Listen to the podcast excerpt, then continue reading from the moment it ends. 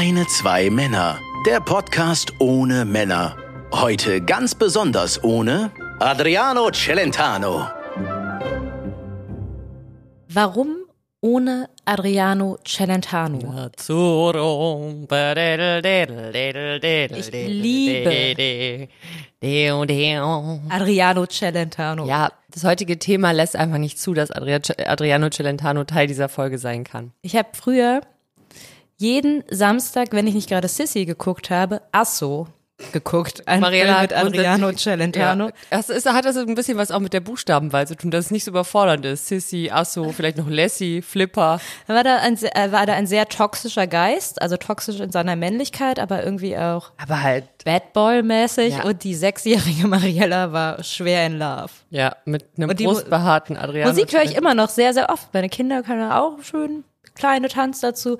Also warum ohne Adriano Celentano? Adriano Celentano dürfte immer und jederzeit neben mir sitzen in diesem Podcast-Studio oder Küche, wie wir es nennen. Ja, wie, wie auch, ich glaube auch, also alle anderen Menschen es nennen würden, wenn sie hierbei wären, würden sie es auch Küche. Selbst Adriano Celentano würde das hier Küche nennen. Ähm, ich finde es interessant, dass wenn ich anfange, hier über Carsten Maschmeyer zu philosophieren, dass dir fast alles Du, kann, du, du kannst doch nicht. Äh, äh, kannst doch nicht. Entschuldigung. Du kannst doch nicht. du nicht. Nein, kannst du einfach. nicht. Äh, das kannst du nicht. Das geht. Adriano Celentano. Ich habe sie selten so emotional erlebt. Leute, wir erleben hier wirklich, das habe ich also wirklich. Wie, wie kannst du den mit Carsten Maschmeyer vergleichen? Ich hab Doch, ihn nicht hast du, du hast uns gerade in einen Nein, geworfen. ich habe nur gesagt, wenn ich mit Leidenschaft über Carsten Maschmeyer rede, erfährt das hier nur, ich sag mal, äh, abwertende Blicke. Ich möchte darüber eine Abstimmung und ihr könnt uns bitte schreiben und ihr müsst es auch machen, wo auch immer, wer wohl cooler ist. nee, darum geht's gar nicht. Das ist nicht die du Frage. hast, du Nee. hast Carsten Maschmeyer Ich in habe- einem Satz mit Adriano Celentano Ich genannt. habe- das Wir habe bleiben ich- jetzt hier bei den Fakten. Habe ich nicht. Wir können gleich zurückspulen, dann kannst du es dir angucken, äh, anhören. Ähm, ich habe nur gesagt, wenn ich mich hier leidenschaftlich über Carsten Maschmeyer auslasse, weil der mich auch sehr bewegt, nicht annähernd so positiv wie Adriano Celentano dich triggert, aber er bewegt mich, dann ernte ich, äh, ernte ich nur verächtliche Blicke. Wenn ich aber auch einfach berechtigt irritiert bin darüber, dass meine ähm, Punkrock, äh, ihr könnt mich alle mal am Arsch lecken, Mittelfinger in die Luft, Freundin, äh, mit sechs mit leuchtenden Augen, erstens vor Sissi und dann auch noch vor Adriano Celentano gesessen hat. Immenhof. Gesteh Auch mir doch kurz, gesteh mir doch kurz zu, wie konnten wir gemeinsam starten und so weiter auseinanderdriften? Sissi, das heißt, mein, also mein Lebtag wollte ich das nicht gucken. Das hat mich nicht eine Sekunde interessiert. Doch, ich fand das toll. Prinzessinnen-Geschichten fand ich immer ätzend. Mich immer genervt. Sissy war meine Elsa. Wirklich? Ja. Nee, oh Gott. Das gibt's jetzt neu, heißt Elisabeth. Find Nein, nein, es muss mit, es Nein. muss mit Romy Schneider sein und Ja. diese totale Romantisierung und Ausbeutung von Romy Schneider, also wenn das ganze Paket. Ja, okay. Nee, cool. Ich find's gut, dass man einfach auch äh, hier und da an so ein paar Sachen festhält, die man, wenn man die heute sehen würde, wahrscheinlich ablehnen würde. Aber äh, das hätte wahrscheinlich auch ganz gut zu, ja, wobei, nee, es hätte nicht, kann man, kann man Kunst vom Künstler trennen? Das ist die Frage an dieser Stelle. Adriano Celentano, äh, ich kenne, glaube ich, wirklich nur dieses eine Lied und wahrscheinlich noch zehn andere, wenn man sie mir vorspielt. Ich könnte mich nicht an einen Film erinnern, den er gemacht hat. Für Wir mich können, ich habe, du auch bestimmt schon 20 Jahre nicht mehr gesehen. Wir können einen. Videoabend machen super gerne nicht. und dann gucken wir Asso. Für mich ist, äh, für mich sind zwei Dinge schwierig. Äh, Adriano Celentano Filme und Louis de Funès Filme. Und dafür werden mich jetzt ganz viele Leute hassen, aber das macht mich aggressiv. Ich kann es nicht angucken. Janine, ich möchte dir für diesen Übergang danken zum Thema der heutigen Folge. Es ist nämlich, ist der Mensch gut? Und jetzt, nach diesen Äußerungen meiner Kollegin, Freundin möchte ich sie an dieser Stelle nicht mehr nennen, kann ich sagen, nein. Okay, ich wusste schon vorher, dass der Außer- Mensch nicht gut ist. Außer Adriano Celentano, der kann auf ewig dein Freund. Lebt er noch? Ich glaube ja. Ich habe wirklich keine Ahnung. Ich habe nicht mitbekommen, dass er gestorben ist. Das, ja, gut, das wäre natürlich eine Meldung gewesen, die hätte es bei dir in den Google Alerts bis ganz nach oben geschafft, sind wir mal ehrlich. Adriano Celentano. Ja, fährt er nicht auch immer standardmäßig in so einem Fiat Cinquecento mit äh, offenem Dach durch die Gegend und das, der, das ist das nicht in, in den Filmen immer so, dass, dass ähm, ich immer das Gefühl habe, dass da der Film quasi so ein bisschen auf anderthalbfacher Geschwindigkeit läuft, so wie man auch äh, Sprachnachrichten auf anderthalbfacher Geschwindigkeit abspielt, damit die Autos schneller fahren Immer wenn die irgendwo ankommen und dann so einparken, habe ich das Gefühl, hat jemand so ein bisschen auf so halb Vorspulen gedrückt. damit Das ist, weil man in Italien so Auto fährt. Das ist da einfach so. Ach so. Ja. Ach so, das erklärt auch deinen Fahrstil, wenn ich mal drüber nachdenke. Kommt die Italienerin in dir durch, wenn du Auto fährst. Ich, ähm, ich habe Du keine. klingst wie mein Fahrlehrer. Da hatte ich nämlich oh wow. Kursfahrt nach Rom während der Fahrschulzeit und dann hat er gesagt, oh mein Gott, wenn du zurückkommst, dann ist dein Fahrstil wahrscheinlich komplett im Arsch. Also du klingst wie so ein Jürgen, wollte ich nur mal sagen. Also ich äh, finde, dafür, dass wir erst äh, fünf Minuten dran sind, habe ich hier schon echt ordentlich auf die Fresse gekriegt. Wir halten wir fest, Mariella ist großer Adriano Celentano-Fan. Ähm, falls ihr noch altes Merch habt oder irgendwelche T-Shirts oder so, ähm, ihr wisst, wo ihr die loswerden könnt. Mariella kauft euch das alles ab, wenn irgendjemand ein Autogramm hat oder so oder weiß, wo Adriano Celentano wohnt. Damit Damit ist inzwischen ein ganz alter Mann. Und der hat, ähm, mag immer ja- wenn der Live-Auftritte hatte, dann hat er mit dem Rücken zum Publikum gespielt, weil er irgendwie auch, das mir auch nicht so ganz geheuer war mit dem Publikum und auch. Und ich habe mich aber auch wirklich nicht mehr näher mit oder weiter mit Adriano Celentano auseinandergesetzt, weil ich es nicht ertragen könnte, wenn der irgendwie problematisch wäre. Ah, mhm. hast du nicht gesagt, der war so eine, war- hast du nicht gerade gesagt, so ein bisschen toxische Ja, aber das war der Regisseur und der Autor, die das wollten. Und Ja. das war auch die Zeit, der Film ist von 1981. Da war der halt ein Macho. Ich wünsche mir so sehr, dass du mit der gleichen, äh, mit der gleichen Gelassenheit, Gutmütigkeit und ähm, und äh, und li dem liebevollen Blick auch auf andere Situationen. Drauf Ariano Celentano messe ich mit zweierlei Das Maß. ist richtig. Oh Gott. Ja, ist schön. Ich freue mich ja immer, wenn ich was über dich lernen kann. Und jetzt weiß ich, ähm, Adriano Celentano ist auf jeden Fall dein Softspot. Nachdem ich dir irgendwann mal zu äh, Weihnachten die ähm, die 10er DVD-Box Ancient Aliens äh, geschenkt habe, weiß ich, was dieses Jahr zu Weihnachten dran ist. Alle Filme von Adriano Celentano in so einer großen. Man schenkt auch, kein- du hast auch keinen DVD-Spieler mehr, ne? Man schenkt auch keine DVDs mehr. Scheiße. Ne, Ingo hat irgendwie so eine so Konsolen. Ich glaube, da kann man auch DVDs reinstecken. Aber Google mal gerade, wo lebt Adriano Celentano, weil ich überlege, ob wir nicht da mal einen Ausflug hinmachen.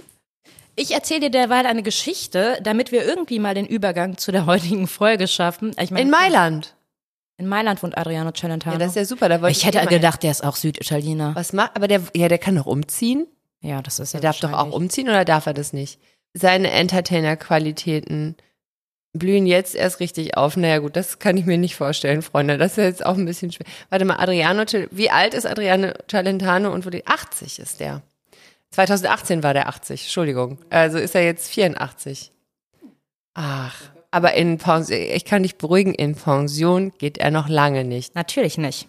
Was macht Adriano Celentano? Hörst du jetzt auf? Ich habe Angst, dass dabei was, Problema was Problematisches rumkommt. Aber ich, äh, Hör jetzt auf. Ich tauche gerade ins Adriano Celentano. nee, das kannst du Rabbit Hole anders ab. machen. Das ist alles, das ist gar nicht problematisch hier. 1938 ist er geboren. Leck mich am Arsch. Ist doch Wano. War Wahnsinn. Er nimmt übrigens, äh, er hat an, früher an Gesangswettbewerben teilgenommen. Hm. Ach Mensch, Adriano Celentano ist quasi DSDS in seiner Wir Reihe. können gerne mal eine Folge über Adriano Celentano Ich machen. weiß nicht, ob das. Äh, Und wir können dann trägt. in der Folge quasi vergleichen, wer cooler ist, Adriano Celentano oder, oder David. Hasselhoff.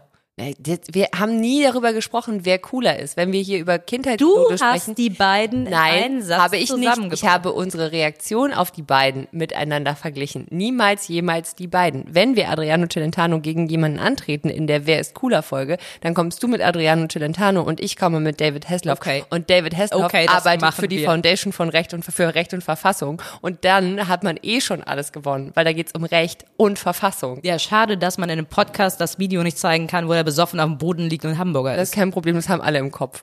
Das wissen alle, das haben alle gesehen, das haben alle im Kopf. Und bloß weil ich nicht die Augen verschließe davor, dass mein Idol auch ein Mensch ist und auch Fehler macht und nicht diese, nicht diese Idealisierung und Romantisierung vornehmen lasse, bloß weil dem, als ich sechs war, schon die Brusthaare bis zum Hals aus dem T-Shirt gequollen sind, ja? Bloß weil mein realistischerer Blick meine Liebe nicht geschwächt hat, Mariella, macht es ihn nicht zu einem schlechteren Menschen. So, ist der Mensch gut, ist die Frage. Dann fang doch mal an. Also, am 7. Januar 1894 Ist Adriano Celentano nicht geboren? Nein, ist Adriano Celentano nicht geboren. Aber da war in Passau Winter. Achtung, ich sag dir jetzt was. Nicht nur in Passau. Darf ich jetzt meine Geschichte erzählen? Weiß ich Oder, unter, oder unterbrichst du die ganze Ich Zeit? guck mal. Ja, okay. Schauen wir ja ein mal. Dialog-Podcast. Das, wirklich, das ist ein Dialog-Podcast. bitte. Weil ich dachte eigentlich immer, es sei ein Monolog-Podcast, in dem ich zwischendurch auch mal was sage. Das ist richtig, das mag so sein, aber heute habe ich beschlossen, es ist ein dialogischer Podcast. Okay. Also bitte, fahre fort. Also, ich fange ich fang mal von vorne an. Bitte. Es war Winter in Passau. Am 7. Januar 1894. Bis hierhin nichts Besonderes. Und an diesem Tag spielte am Ufer des, der Inn im Podcast ein vierjähriger Junge. Adriano Celentanos Großvater. Ein anderer vierjähriger Junge spielte ebenfalls am Ufer der Inn in Podca äh, im Podcast in Passau, in Passau und brach ins Eis ein. Und der eine vierjährige Junge rettete den anderen vierjährigen Jungen. Konntest du mir soweit folgen? Es ist schwer, aber ich bin noch Okay. dran. Ich schreibe mit. So, und der vierjährige Retter heißt Johann Nepomuk. Und er wurde später früher, äh, wurde später Pfarrer und Musiker und ist irgendwie in Passau eine relativ wichtige historische Gestalt. Der andere vierjährige Junge, der, der ins Eis eingebrochen ist, der hieß Adolf Hitler. Oh. Und war der Vater von Passau.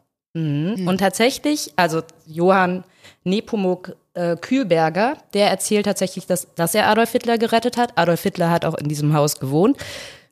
Das ist- sind so die Indizien, die dafür sprechen, dass die Geschichte wahr ist. Ah, Hitler selber hat das nie bestätigt.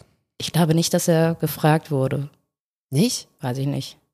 Vielleicht hat er sich einfach nur ausgedacht, dass es Hitler war. Wobei, was würde man nicht machen, wenn man das, wenn man das Gefühl hätte, man hat dafür gesorgt, dass Hitler quasi erst Hitler werden konnte. Wobei, ja, die große Frage ist, ob Hitler mit vier schon so ein psychopathischer, ähm, Ne, darum geht es. Unmensch war oder natürlich nicht. war er das nicht, aber hätte der eine Junge, wäre der kein guter Mensch gewesen und hätte seinen gleichaltrigen, na, ich weiß gar nicht, ob sie Spielkameraden waren, Nachbarsjungen einfach ertrinken lassen, dann wären viel, vielen Menschen eine Menge Leid erspart geblieben. Ja, wobei ja natürlich auch die Frage ist, ähm, wenn man den, also er, er hätte, es gibt natürlich, ne, er rettet ihn und er rettet ihn nicht mit Absicht und dann gibt's aber auch noch, er hat ihn nicht gerettet, weil er selber zu viel Angst hatte, was ihn auch nicht zu einem schlechten Menschen machen würde. Also jeder Mensch, der nicht sein eigenes Leben riskiert, um das Leben eines anderen Menschen zu retten, ist ja nicht gleich ein schlechter Mensch, sondern ist halt vielleicht einfach auch nur ein sehr schissiger Mensch und hat Angst, dass er drauf geht. Also man kann ja keinem vierjährigen Jungen vorwerfen, einen anderen nicht zu retten, wenn der ins Eis eingebrochen ist. Absolut. Sondern es ist ja eher dann, dass man sagt, boah, krass, dass ein Vierjähriger oder überhaupt irgendein Mensch sein eigenes Leben riskiert, um einen anderen Menschen irgendwo rauszuziehen. Das ist ja schon eine krasse Sache. Ich finde nicht, dass man dem Nepomuk allein schon aufgrund seines Johann Nepomuk Küberger. Ja. Aber Johann Nepomuk Küberger hätte dafür sorgen können, dass Ja, gut. Aber ganz ehrlich, also äh, da, also das finde ich jetzt ehrlich gesagt, nee. Hätte der natürlich ja. Aber Ja. gleichzeitig ist es, reden wir ja hier über Nein, ich sag ja nicht, also, dass er das hätte wissen können, aber ich finde es einfach interessant. Sollte die Geschichte wirklich so passiert sein, ist das schon spannend. Absolut. Dann frage ich mich aber auch, wie viele Autofahrer, Tramfahrer, äh, sonstigen Verkehrsmittelbetreiber, Ärzte oder so, also alle anderen Menschen, die auf dem Weg von Adolf Hitler von der Geburt bis zum Tod mal seinen Weg gekreuzt hätten, hatten theoretisch die Möglichkeit, den Mann umzubringen, zumindest so lange, bis er irgendwann sowas von dermaßen protegiert war, dass das nicht ging und Leute sehr prominent daran gescheitert sind. Es gab mal von der Kunsthochschule eine Mercedes-Werbung, äh, die nicht wirklich für Mercedes war, wo quasi es ging darum, dass der Mercedes Gefahren erkennt, bevor man sie selbst erkennt. Und dann fährt der Mercedes durch so eine Bergsiedlung, die total verschneit ist und überfährt einen kleinen Jungen und das ist auch Adolf Hitler. Und dann er- erkennt Gefahren, bevor sie sie erkennen. Ah, mh, okay, verstehe. Ah, mhm, ein Kunstprojekt. Ja. Kunstprojekt. Komisch, dass Mercedes das nie äh, als Spot ausstrahlt. ja, wollte. ganz komisch, wirklich, was da mit denen wohl falsch gelaufen ist. Manchmal, ähm, manchmal versteht man nicht, was da das Problem ist. Ja, ich verstehe, wo der Gedanke herkommt. Ich meine, das ist natürlich klar. Das ist aber dann ja quasi immer so auch so ein Blick auf Schicksalsverkettungen und so. Ich meine, man weiß auf der anderen Seite auch nicht, wie viele Menschen bei irgendwas draufgegangen sind, ähm, die vielleicht kurz vorher, äh, kurz hinterher die, die krassesten Verbrechen begangen hätten und auf dem Weg dahin irgendeinem Unfall oder irgendeinem anderen Vollidioten zum Opfer gefallen sind. Ne, also das ist so ein bisschen so eine hätte, könnte, äh, hätte, könnte, äh, wollte Diskussion. Wer weiß, was alles verhindert wurde, weil irgendjemand bei einem Autounfall ums Leben kam oder was weiß ich, äh, verdorbene Sachen gegessen hat. Viele, viel zu viele davon. Man kann aber sagen, es gibt äh, so zwei, drei, wahrscheinlich auch mehr Versuche mit Kindern und äh, Kinder sind schon grundsätzlich eher gut, vor allen Dingen kleine Kinder. Also quasi eigentlich Menschen. Also kann man eigentlich sagen, dass im, Ja, irgendwas im Gro passiert dann ja. Nee, ich meine, in, im Gro kann man sagen, wenn man, also wenn man über die Frage spricht, ist der Mensch gut, kann man im Gro eigentlich sagen, dass die meisten Menschen zumindest gut zur Welt kommen. Zumindest hilfsbereit. Es gab zum Beispiel einen Mann namens Warneken und der hat ähm, so ein Experimente mit Babys gemacht. Da hat er sich immer ein bisschen dumm angestellt und so getan, als könnte er, wäre er nicht in der Lage, Sachen selbstständig aufzuheben. Und dann haben wirklich alle, ich habe das mit meinem Kleini auch mal ausprobiert, aber es haben tatsächlich alle Kinder immer wieder geholfen, weil der dumme Erwachsene halt zu dumm ist, den Schlüssel aufzuheben. Dann kommen die da angewandschelt mit ihrem dicken Pampers-Popo, können sich selbst gerade auf den Beinen halten, aber heben dann alles auf, tragen alles hinterher und helfen. Aber nur dann, wenn die wirklich den Eindruck hatten, dass der Erwachsene wirklich hilflos ist und äh, das Kleinkind jetzt dringend einschreiten muss. Mhm. Und okay, ist die Frage, ist das gleich quasi gut? Also es ist hilfsbereit. Hilfsbereit ist ja mal eine gute Eigenschaft, aber so grundgut, Ja, doch klar, weil die hatten ja nichts davon.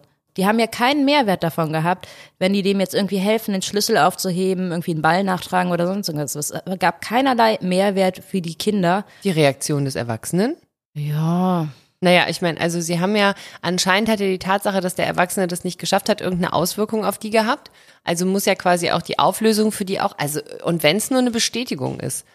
In Yale gab es nochmal ein anderes Experiment, auch so mit Kindern unter ein Jahren. Und da ging es um ein blaues Viereck und ein gelbes Dreieck und einen roten Kreis. Und der rote Kreis hat versucht, einen Berg hinaufzukommen. Und das blaue Viereck ist immer gekommen und hat den roten Kreis darunter geschubst. Und das gelbe Dreieck hat den roten Kreis geholfen. Und danach hat man den Kindern diese Figuren gezeigt auf so einem Tablett und geguckt, nach welcher Figur die greifen. Und es war immer das gelbe gelbe, Dreieck. Dreieck. Und dann Okay. haben die gedacht, na, okay, vielleicht mögen Kleinkinder einfach gelbe Dreiecke lieber als blaue Vierecke. Wer weiß das schon genau. Und dann haben sie die Rollen getauscht und danach war es dann immer das blaue Viereck. Und Ah, dann okay. haben sich alle Figuren neutral verhalten und dann haben die Kinder auch so randommäßig danach gegriffen. Okay. Okay. Und ähm, gibt es nicht aber auch Phänomene von kleinen Kindern, die schon als kleine Kinder wahnsinnig destruktiv sind und, und auch im Zweifel böse? Also gibt es nicht, also ich frage, ne? Keine Ahnung, gibt es nicht irgendwie auch vielleicht hier und da mal irgend, irgendjemanden, der ohne dass äußerer Einfluss erkennbar ist, einfach zerstörerisch handelt? Naja, das sind jetzt wirklich sehr, sehr kleine Kinder. Mhm. Ich glaube, wenn du jetzt hier, ähm, wie hieß die, dieses Mädchen ähm, aus Newcastle, England, die den Jungen umgebracht hat, Mary Bell. Kennst du Mary Bell?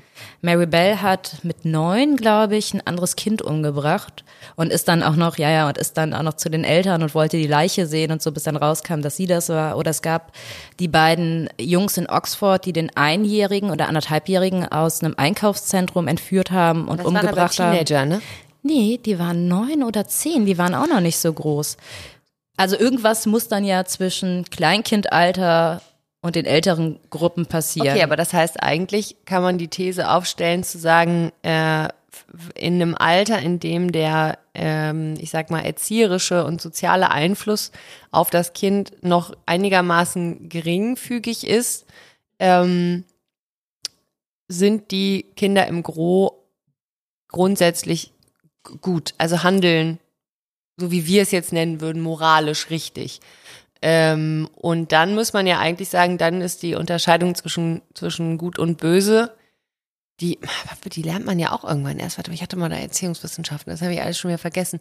Aber ähm, zu unterscheiden, was gut ist und was böse, das ist ja quasi eine, eine sozial geprägte Wertigkeit, die sich da vermittelt. Das heißt, eigentlich machen oder Menschen. christlich geprägt oder religiös geprägt allgemein. Ja, wobei, nö, Moral ist ja nicht zwingend nur eine religiöse Geschichte. Naja, aber es wird uns ja schon von Religionen so vermittelt. Also ich glaube, sei es jetzt das Christentum, der Islam oder das Judentum, die sind ja alle, bauen ja alle darauf aus, gut und böse. Ja, aber ich glaube nicht, dass das, ich glaube, das ist wahrscheinlich, äh, also gut und böse ist, glaube ich, was, was, äh, was sich auch in der, ähm, in der nicht christlichen in, oder in einer nicht religiösen, äh, in einem nicht religiösen Umfeld ähm, moralisch äh, platziert. Die Frage ist halt immer nur, wie definierst du das, ne?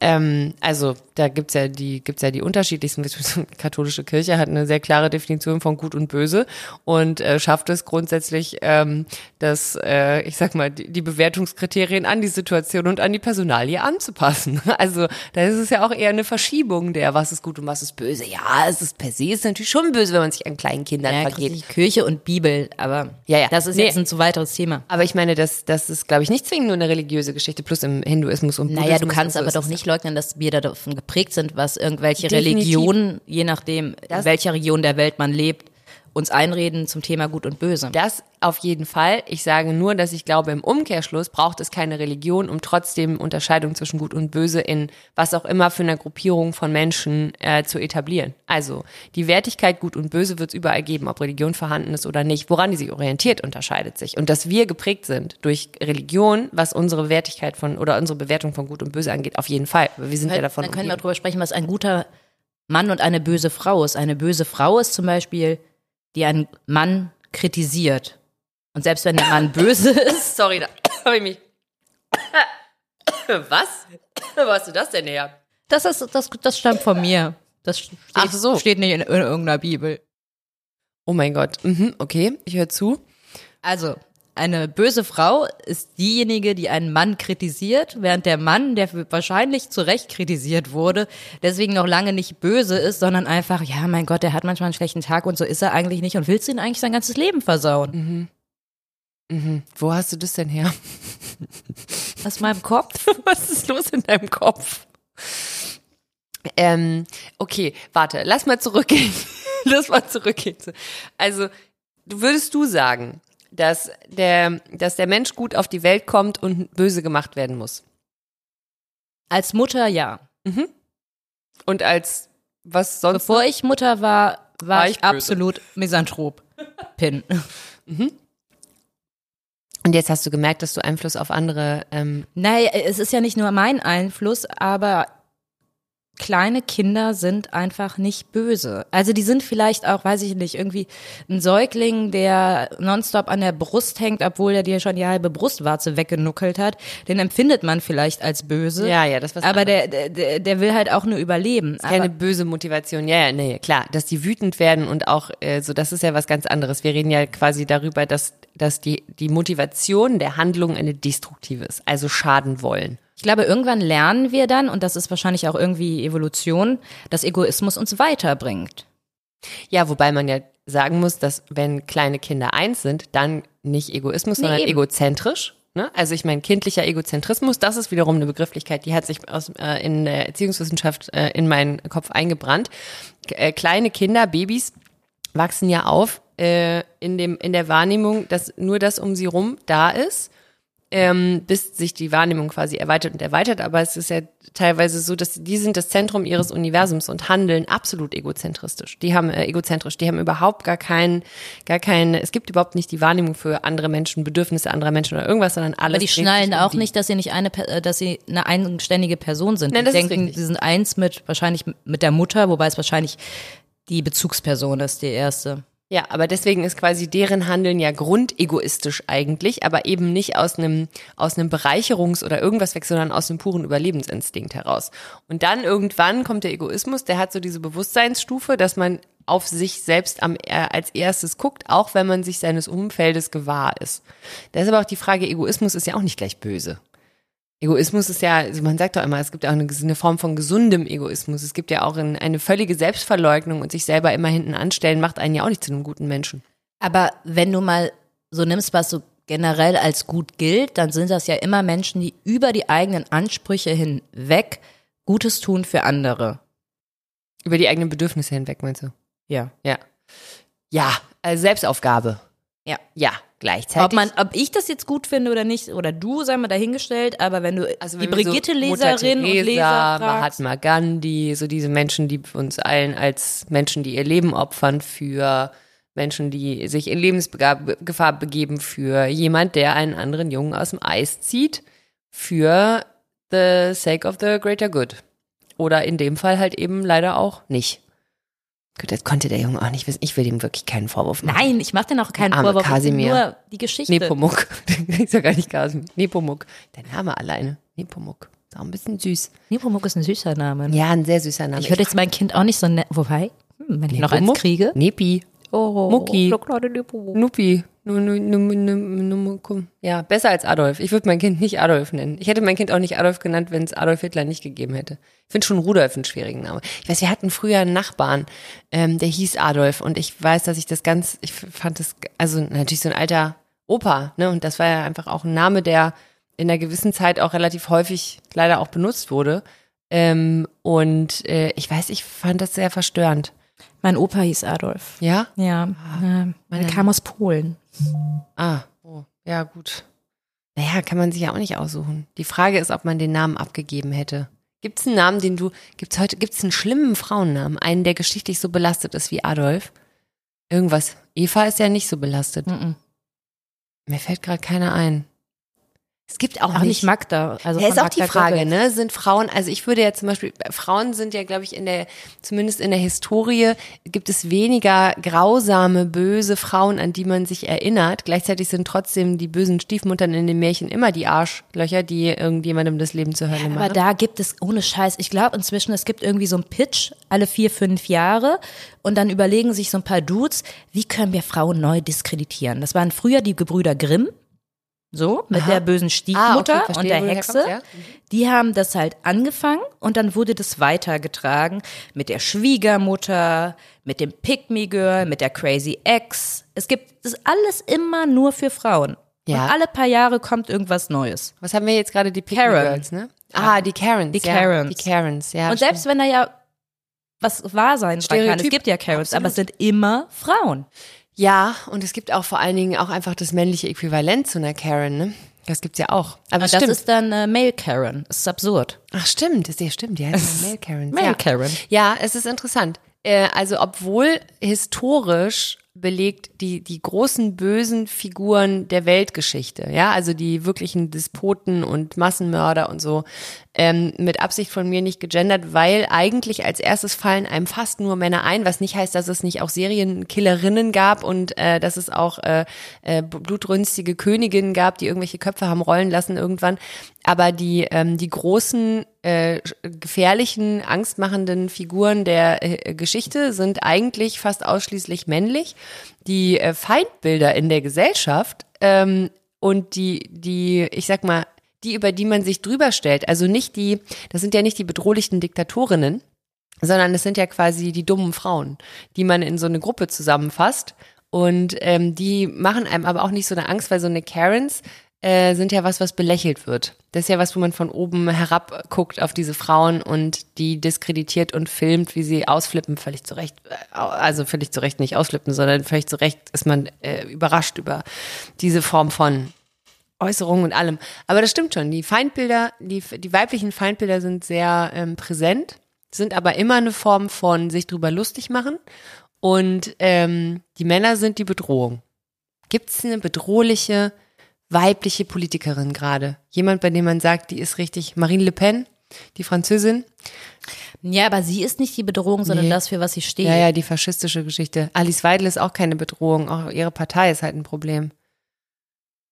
Aber es sind nicht diese, es sind nicht diese Lukaschenkos oder oder Putins oder ähm, diese Erdogan. Erdogans, ja. you name them, ne? Gibt's ja einige. Ähm, aber das stimmt schon. Männer sind in ihrer Bösartigkeit bedrohlicher. Wobei, wenn man sich mal, wenn man sich mal äh, anguckt, was es auch für böse Frauen gab. Testosteron.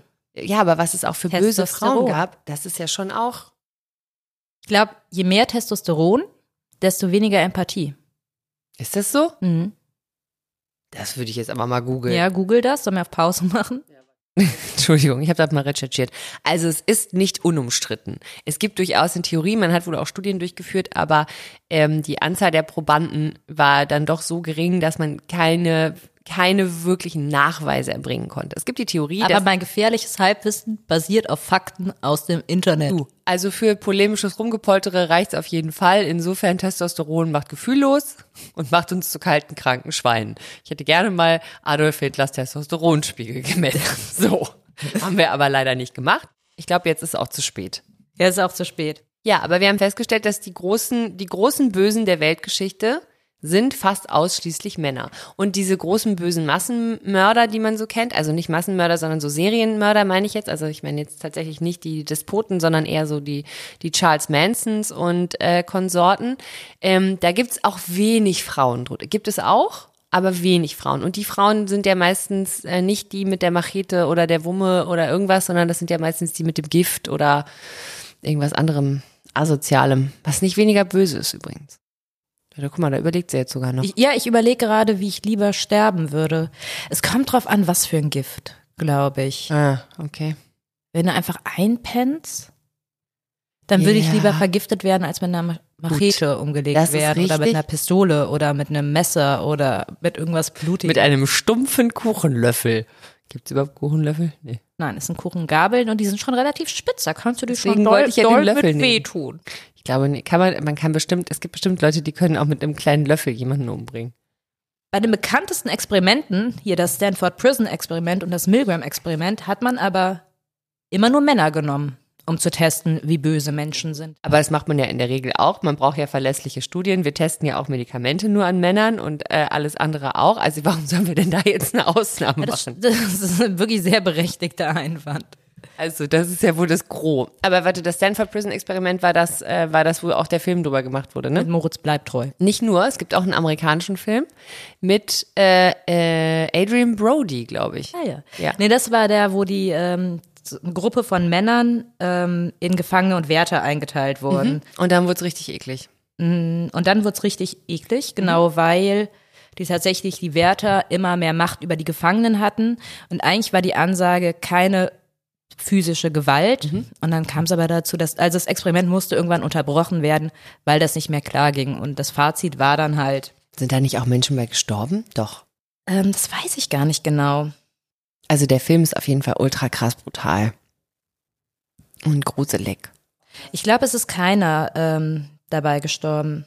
Also es war, dass wirklich einige Wärter immer sadistischere Tendenzen zeigten, vor allen Dingen, wenn sie sich unbeobachtet fühlten. Und dann musste von den Experimentleiter, Leitern, muss ich nicht gendern, eingegriffen werden, um extreme Misshandlungen zu verhindern. Aber es ist niemand dabei gestorben. Und das Fazit war da halt, dass nicht die Veranlagung den Menschen dazu äh, bringt, Böses zu tun, Sondern Macht. sondern die Situation, in der sie sich befinden. Und beim äh, Milgram-Experiment ging es darum, da wurden auch Männer eingeladen und das, die Theorie war damals, dass nur die, die Deutschen sind, die halt obrigkeitshörig sind und das wollte man mit diesem Experiment testen. Und dann gab es halt eine Gruppe von Probanden und eine Gruppe von Schauspielern. Und den Probanden wurde erklärt, dass sie quasi Assistenzlehrer sind. Und ähm, die waren dafür verantwortlich, Stromschläge zu verteilen, wenn der Lehrer gesagt hat, oh, der ähm, Schüler, also Schrägstrich Schauspieler, das wussten die aber nicht, hat eine falsche Antwort gegeben. Und die sind dann so richtig, richtig hochgegangen, also auch bis 450 Volt, glaube ich. Das war das Maximum. Und die Stromschläge waren aber fake. Die waren fake, Genau. deswegen waren es Schauspieler, waren's Schauspieler. die das halt. Mhm. Aber die Leute sind in dem Glauben gewesen, dass sie tatsächlich echte, also echte Menschen mit echtem Strom echt foltern. Von 40 Versuchspersonen gingen 26 Personen bis zur maximalen Spannung von 450 Volt und 14 brachen vorher ab, aber auch erst bei 300 Volt. Holy shit, Alter. Ja. Aber das waren nicht nur Deutsche dann. Nee, das war nicht, Do äh, das waren keine Deutschen, das war, wo hat das stattgefunden? In New Haven, Connecticut. Ah, okay, alles klar. Ich dachte, Aber mein allererster Job beim Fernsehen war Praktikantin bei RTL Extra. Und da war gerade Lindy England und dieses Abu Ghraib-Gefängnis ein großes Thema, wo quasi die äh, sadistischen Misshandlungen an Häftlingen vom US-amerikanischen Militär stattgefunden haben. Und da habe ich vorgeschlagen, yay, mein erster Erfolg, dass man dieses Milgram-Experiment nochmal wiederholt. Nicht mit Stromschlägen, da wurde das mit Sounds gemacht, also mit immer höher werdenden Sounds, der immer unangenehmer Ah, wurde. okay. Und ich erinnere mich nicht mehr richtig daran, Aber ähm, ich glaube, da sind die ganzen ähm, Probanden, die mitgemacht haben, auch bis zur maximalen Lautstärke gegangen, weil denen das ja so gesagt wurde. Weil jemand gesagt hat, das ist richtig so. Ja, das ist schon abgefahren. Also die Frage ist quasi, wer auch dieses Verantwortung dann abgeben können fürs eigene Handeln, weil es wird einem ja gesagt. Ne? Also es hat ja jemand angeordnet. Und das aber trotzdem, ja, wenn ich mich recht erinnere, ohne die Androhung eigener Sanktionen. Also es ist nicht so, äh, wenn, wenn du das bei, wenn du das bei dem nicht machst, macht der das bei dir, sondern es ist so ein, du hast quasi in der Hand, das zu tun oder nicht und musst für dich selber entscheiden, ist das richtig oder falsch. Nee, beim Milgram-Experiment wurde halt gesagt, das ist Teil der Studie. Sie, Mhm. müssen, sie müssen das machen, aber es wurden keinerlei Konsequenzen Es angedroht. ist ein interessantes Gedankenspiel, was man glaubt, was man selber tun würde. Und gleichzeitig ist es natürlich immer so rein hypothetisch und man kann sich das nicht, man kann sich das nicht vorstellen. Ich glaube, es würde sich auf jeden Fall, es wäre interessant herauszufinden, was passieren würde, je nachdem, wen man denen gegenübersetzt. Also ob da jetzt, keine Ahnung, ein 13-jähriges Kind sitzt äh, oder ein 40-jähriger Mann oder eine alte Frau oder ein alter Mann, ähm, ob das dann nochmal einen Unterschied machen würde für die, ähm, für die äh, Menschen, die quasi am Auslöser sitzen. Das wäre nochmal interessant. Ob sich quasi da das Gewissen an anderen Stellen eher meldet. Ey, bei alten Menschen glaube ich nicht. Ich meine, das siehst du ja quasi bei Corona. Wie viele Leute bereit sind, die Alten vom Zug zu werfen und zu sagen, ja, meine Güte, jetzt muss aber auch mal Schluss sein, wir lassen uns unsere Freiheit nicht nehmen. Ja, aber gleichzeitig auch eine anonyme Menge alter Menschen. Das ist keiner, der dir gegenüber sitzt, dem du ins Gesicht sagen Ja, aber musst, jeder hat deine- doch irgendwie eine alte Nachbarin, eine Mutter. Aber das sind nicht die Leute, die dir direkt gegenüber sitzen und du bist nicht dabei, wenn die leiden. Ich glaube, das macht einen Riesenunterschied. Ich glaube, es fällt Menschen wesentlich leichter in der Anonymität ähm, äh, und in dem Ja, mein Gott, und ich weiß ja auch gar nicht, ob es passiert und blablabla, ähm, so, so polemische Scheiße von sich zu geben, als wenn du wirklich Auge in Auge jemandem gegenüber sitzt und dem dabei zugucken musst, wie der leidet unter etwas, was du in dem Moment machst. Ich glaube, das macht einen Unterschied. Das macht einen Unterschied. Nicht für alle wahrscheinlich, aber ich glaube, es würde trotzdem, das ist was anderes, als wenn du quasi anonym in irgendeiner Masse irgendeinen alten Menschen dafür draufgehen lässt, weil du keine Maske mehr tragen möchtest. Das macht, glaube ich, auf jeden Fall einen Unterschied. Guck mal, das geht ja schon allein los. Wie viele Leute äh, haben überhaupt kein Problem, in, dir in deine Timeline zu kotzen, was sie persönlich über dich denken und dir Gott weiß was an den Hals zu wünschen? Triff die mal persönlich. Stell dich denen mal gegenüber und schau mal, was die dann noch in der Lage sind zu sagen. Da kommt nicht mehr viel. Ich glaube, die direkte Konfrontation mit der Konsequenz deines eigenen Handelns ist immer noch mal eine ganz andere Geschichte, als einfach so irgendwo in der Wärme deines Wohnzimmers äh, zu sitzen und zu sagen, "Ja, ja, ja, ja, jetzt müssen die Alten aber auch mal. Also glaubst du, dass der Mensch gut ist, auch aus dem Kleinkindalter hinaus? Nö, ich glaube, dass äh, die Tatsache, ob der Mensch gut ist oder nicht, extrem davon abhängt, wie der geprägt wurde. Und das Absurde ist aber auch, dass ich glaube, dass es Menschen gibt, die, also ist ja auch, ne, es gibt, gibt ja, also gibt ja Kinder, die in in sehr gewaltvollen Verhältnissen aufwachsen und selber sehr gewalttätige Menschen werden Aber die genauso dann sich komplett anders entwickeln. Und das gibt's halt eben auch. Und da ist die Frage, ich weiß nicht genau, wie die, ähm, wie die äh, Quote da ist. Ich glaube, die Kinder, die sich komplett anders entwickeln als das, die sind äh, zumindest irgendwie in der Unterzahl gefühlt. Ich weiß nicht, ob das stimmt. Aber, ähm, und da ist dann halt die Frage, wie viel davon ist tatsächlich in uns drin veranlagt. Es gibt ja auch die Geschichten von, von ähm, irgendwelchen äh, Serienmördern, die in einem super behüteten Elternhaus aufgewachsen Ja, aber sind. da gibt es zum Beispiel, es gibt die Theorie von einem Mao-Gen, heißt das, glaube ich. Und dann gibt es noch, und das ist tatsächlich, dass es so unentdeckte Kopfverletzungen gibt, die aus der Kindheit stammen und die auch dazu führen können, dass jemand böse handelt. Und das ist jedes Mal, und der Kleine fällt wirklich oft hin und dann auch auf den Kopf, und wo ich mir denke, oh mein Gott, was bedeutet das für seine Zukunft? Ist das Ja. jetzt so Ja, ich meine, klar, also physisch kann das ja auf jeden Fall auch seine Ursprünge haben. Und es gibt, weil wir eben die Pädagogik oder Erziehungswissenschaften eh dabei haben, es ist ja gar nicht sicher. Es ne, gibt ja was, das nennt sich Anlage-Umwelt-Debatte. Ist es Erziehung oder steckt es eh schon im Menschen drin und ist Erziehung sinnfrei? Und ich glaube tatsächlich, das meiste steckt im Menschen drin. Du kannst so ein bisschen, ja, gesellschaftliches Formen und reinbringen, aber wenn du einen kleinen bösen Menschen da hast, dann ist das ein böser Mensch. Ich glaube auch, es gibt auf jeden Fall von Grund auf böse Menschen. Das gibt's, glaube ich, einfach auch. Ich glaube aber, die sind auch schon als Kinder böse. Nicht als Kleinkinder. Weiß ich nicht.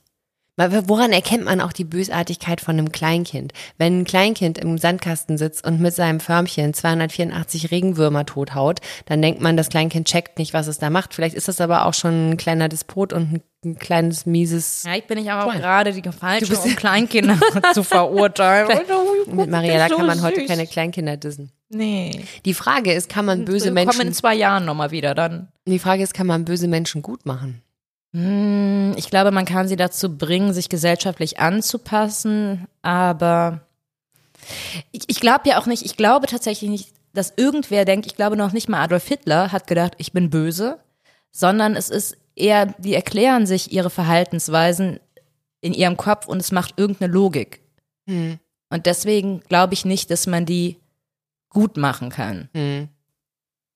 Ja, ja, klar, natürlich. Diese ganzen uralten Leute, die irgendwie Beihilfe waren im Dritten Reich, die halt, und selbst in, in irgendwelchen KZs gearbeitet haben, die halten sich ja immer noch für die Guten und so wie, und immer noch genug Leute sagen, ja, warum zerrt man denn da jetzt so eine Oma vor Gericht? Ja, weil sie halt geholfen hat. Sie war ein kleines Rädchen in dieser Maschinerie. Ja, und gleichzeitig fällt Und niemand hat sie dazu gezwungen, Sekretärin oder Aufseher oder sonst wer zu sein. Niemand. Und gleichzeitig frage ich mich, ob nicht in dem Moment, wo du da irgendwo stehst und also ich meine, es ist ja das Gleiche in, in auch in, in heutigen Kriegssituationen, die menschlichen Grausamkeiten. Also ich meine, äh, allein jetzt ähm, wenn du die verschiedensten Konfliktherde dir anguckst, wie, wie äh, zivile Bevölkerung, die an die Waffe geholt wird oder meinetwegen auch freiwillig an die Waffe rennt, wie unabhängig oder äh, neben der Grausamkeit des Krieges als solche Verbrechen an der Menschlichkeit begangen werden. Also extreme Grausamkeit ähm, von, keine Ahnung, russischen Soldaten an der ukrainischen Bevölkerung, ähm, wo wirklich. Ja, da würde Stanford jetzt sagen, das ist mein Experiment. Und irgendwann würde sagen, meins auch. Ja, das wird natürlich aufgeladen. Ne? Dann ist aber die Frage, ähm, es gibt doch immer in solchen, in, auch in solchen Auseinandersetzungen die Menschen, die, ähm, die, ich sag mal, Krieg an der Waffe äh, leisten und ich keine Ahnung unter welchem äh, welcher Idee auch immer versuchen ihr Land zu verteidigen oder äh, ihre Macht auszubauen und dann gibt's die, die ihre Situation auf die Spitze treiben und über die Grausamkeit des Krieges hinaus eine menschliche Grausamkeit. Und da gibt es halt wirklich einen Unterschied. Ja, auf jeden Fall. Und da wäre die Frage, wo der dann herkommt. Ist der veranlagt? Ist der äh, aufgrund von Indoktrinierung und von von, ähm, von von der Aufladung aus der, weiß ich nicht, äh, eigenen Geschichte heraus? Ist das, weil der Mensch einfach ein böser Mensch ist? Ist das, weil der Mensch im Wahn ist? Das, also, keine Ahnung. Ich glaube, es ist Veranlagung und die Situation die natürlich gefördert ist. Das heißt, wenn du Macht über jemanden bekommst, ich glaube, es ist tatsächlich Typsache. Deswegen eignet sich ja auch nicht jeder Mensch als Chef oder Chefin. Ja, das ist richtig. So manche können super Kollegen sein und plötzlich sind es deine Vorgesetzten und werden einfach riesen Arschlöcher. Oft genug erlebt. Man sollte wirklich genau überlegen, wem man Macht gibt. ja, das ist, äh, da äh, stimme ich zu. Allerdings ist ja Macht auch, äh, Macht kann einem gegeben werden, Macht kann man sich auch nehmen aber es braucht immer Beihilfe. Und irgendwas muss man ja ausstrahlen. Ich glaube ja, mit der, mit der Kaltblütigkeit geht ja auch immer eine gewisse Gradlinigkeit einher. Also solange man die Kaltblütigkeit quasi gut verstecken kann und nur die Gradlinigkeit äh, außen vor trägt, sind das ja wahrscheinlich auch Leute, die äh, allein deswegen Macht anziehen, weil sie auch einfach auftreten als jemand, dem die zusteht. Oder weil sie einfach zur richtigen Zeit am richtigen Ort waren. Und trotzdem muss man die, muss man die, muss man die verkörpern können. Also ähm, das ist ja diese ganzen, ich finde, wenn man diese ganzen Diktatoren, die gerade überall rumlaufen, wenn man die mal alle in eine Reihe stellt, die haben schon eine relativ große Ähnlichkeit im Auftreten, in der Sprache, im Duktus, im Umgang, in der, in, in der ganzen Körperlichkeit. Da, da schwingt irgendwas mit. Ähm, was, und da ist die Frage, macht das die Macht aus denen oder sind die, weil die so sind, so mächtig? Also wo ist die Henne, wo ist das Ei, die Diskussion? Das ist ja, aber da gibt's schon, da gibt's einfach schon Parallelen. Große Parallelen. Die Verzweiflung und die Gräueltaten und die niedrigen Beweggründe, um die Macht zu erhalten, das ist auf jeden Fall was Paralleles. Und dann kannst du den kleinen Chef haben oder den großen Diktator. Ich glaube, jemand, der irgendwie von sich aus in einer Position ist, weil er das gut kann und weil er ja, Führung mit was Gutem zugleich zu setzen, ist schon schwierig, aber weiß ich nicht, wenn du Leiter bist oder ein Oberhaupt und das gut machst und alle Leute gleichberechtigt behandelst, dann hast du es gar nicht nötig, zu irgendwelchen kleinlichen Taten zu greifen oder zu Gräueltaten oder was auch immer, sondern die Leute folgen dir in Anführungsstrichen, weil es halt zu was Gutem führt. Alle anderen, die müssen sich halt irgendwie wie Arschlöcher aufhalten, im großen Verhalten, im Großen wie im Kleinen. Ja, und da musst du mit Angst arbeiten, damit die Leute nicht abhauen. Also wenn sie nicht freiwillig bleiben, weil du deinen Job einfach gut machst, dann musst du so hohe Sanktionen androhen für oder auch walten lassen. Klein halten. Ja, dumm halten. Und ähm, sehr rigoros gegen diejenigen vorgehen, die sich gegen dich auflehnen. Ja, gut. Sind wir jetzt gut eigentlich? Also ich bin stets bemüht. gut. Na, das ist ja immerhin schon mal ein Anfang. Und du? Ah, ich glaube, also, ich glaube ja, dass jeder Mensch in seinem Leben auch schon Schlechtes getan hat und ich auf jeden Fall auch. Ich habe auch schon richtig Scheiß gebaut. Aber die Frage ist ja immer erstens die Mutwilligkeit dahinter äh, und zweitens ist schon mal jemand massiv, massiv zu Schaden gegangen. Wobei das kann man auch schwer beurteilen, bestimmt, bestimmt auch. Aber im Grunde genommen ist die Motivation zumindest eine gute. Vielleicht ist die Ausführung Ja, das hat mangelhaft. Hitler auch gesagt. Für das sagt sich. aber, glaube ich, jeder. Der, ja, klar, natürlich. Deswegen ist die Frage, können wir das überhaupt beurteilen? Nein. Also kann, kann, ich glaube nicht, dass man für sich selber beurteilen kann, ob man ein guter Mensch ist. Man kann maximal sagen, man versucht einer zu sein. Also ich bin stets bemüht.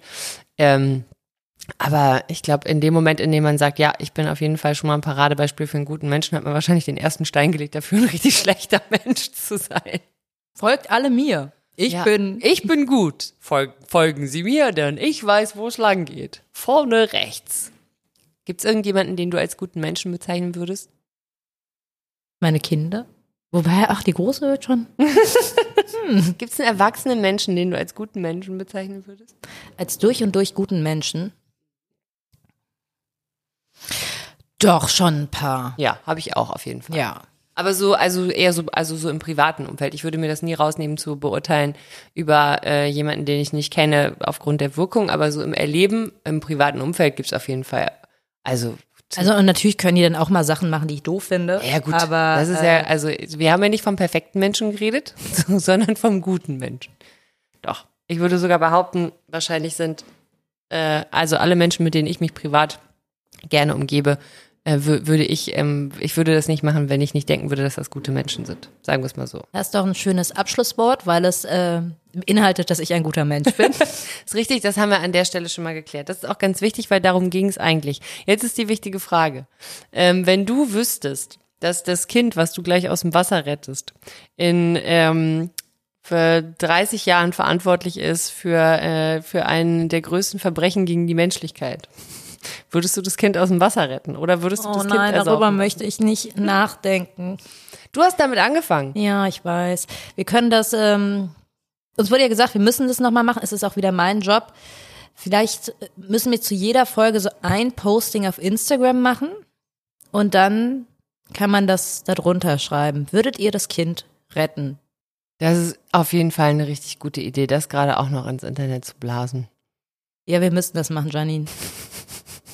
Ich weiß nicht, ob ich möchte, dass Leute auf Instagram darüber diskutieren, ob man hätte Adolf Hitler als Kind aus zugefrorenem See retten sollen. Warum? Ich finde, das Internet ist der geeignetste Ort dafür nicht. überhaupt. Ich möchte das, ich möchte bitte nicht, ich möchte gar nicht, dass auf irgendeiner Seite, mit der ich zu tun habe, irgendjemand über Adolf Hitler diskutiert. Zumindest nicht auf die Art und Weise. Ich finde eh, bei denen sollte man gar nicht diskutieren. Aber äh, natürlich in dem Fall habe ich die Diskussion jetzt angeregt. Nee, ach, ich weiß auch nicht. Was ist denn. Du darfst nicht immer, du darfst es nicht immer so zurückziehen. Dann schreibt Janine eine persönliche Nachricht auf Instagram. Ey, Sie auf gar keinen sich. Fall. Auf bitte auf gar keinen Fall. Betreff Adolf Hitler. Die or not to die. Rettung Adolf Hitler. Ja, Rettung, oh Gott, das geht in eine ganz völlig falsche Ja. Richtung, Mariela. In Ich weiß. Aber das ist nun mal die Geschichte, die existiert und die wir eingeschrieben Wenn Adriano Celentano jetzt Adolf Hitler aus dem Wasser gerettet hätte, hättest du ihn dann weniger lieb? Das ist die wichtige Frage. Mit seinem wallenden Brusthaar. Azzurro, rededel, dedel, dedel. Das ist das einzige Wort aus dem Lied, was ich kenne. So, und damit haben wir eine Klammer um die Folge. Tschüss. Ich bin raus. Das war Keine zwei Männer mit Mariella Trippke und Janine Michaelsen. Redaktion und Schnitt Kaleidos 4. Keine zwei Männer ist eine Produktion der Panther Sounds.